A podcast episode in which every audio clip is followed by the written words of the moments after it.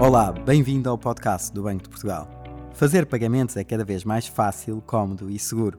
Pode usar o seu cartão, mas também o seu telemóvel ou outro dispositivo.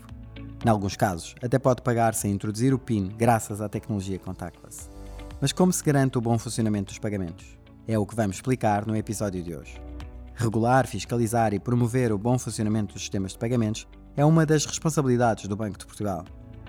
O Banco de Portugal desempenha estas suas atribuições através da operação, da regulação, da superintendência e da definição de políticas relativas a sistemas de instrumentos de pagamento para promover pagamentos eficazes, inovadores e seguros, para preservar a estabilidade e a eficiência do sistema financeiro e da economia, para contribuir que as decisões de política monetária sejam implementadas com sucesso e para salvaguardar a confiança no euro. Assim, o Banco de Portugal tem responsabilidades sobre as quatro infraestruturas que permitem a realização de todas as transações de pagamentos realizadas em território nacional. No SICOI, são processados os pagamentos que qualquer cidadão faz no seu dia a dia, seja com cartões bancários, através de transferências a crédito e transferências imediatas, débitos diretos, cheques ou efeitos comerciais.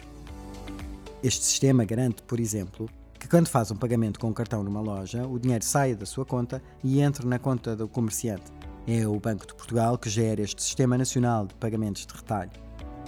É também responsável por operar a componente portuguesa do Target 2, em que são liquidados os pagamentos de grande montante entre os bancos, o T2S, onde é feita a liquidação financeira de operações com títulos, e o TIPS, onde são liquidadas as transferências imediatas. O Banco de Portugal acompanha o funcionamento destes sistemas e intervém sempre que necessário para garantir a sua elevada disponibilidade e segurança, contribuindo para que os pagamentos que fazemos diariamente sejam concluídos com sucesso. Ser bem-sucedido na promoção do bom funcionamento dos sistemas de pagamentos passa também por manter um diálogo permanente com todos os intervenientes do mercado, desde as instituições financeiras aos utilizadores dos serviços de pagamento, incluindo o Estado e os comerciantes. Esta cooperação tem contribuído para o desenvolvimento de sistemas e dos instrumentos de pagamentos em Portugal e, assim, dar resposta às preferências e necessidades dos cidadãos. Num contexto de acelerada transformação digital, compete também ao Banco de Portugal interagir com proximidade com os operadores fintech que pretendem atuar no mercado de pagamentos.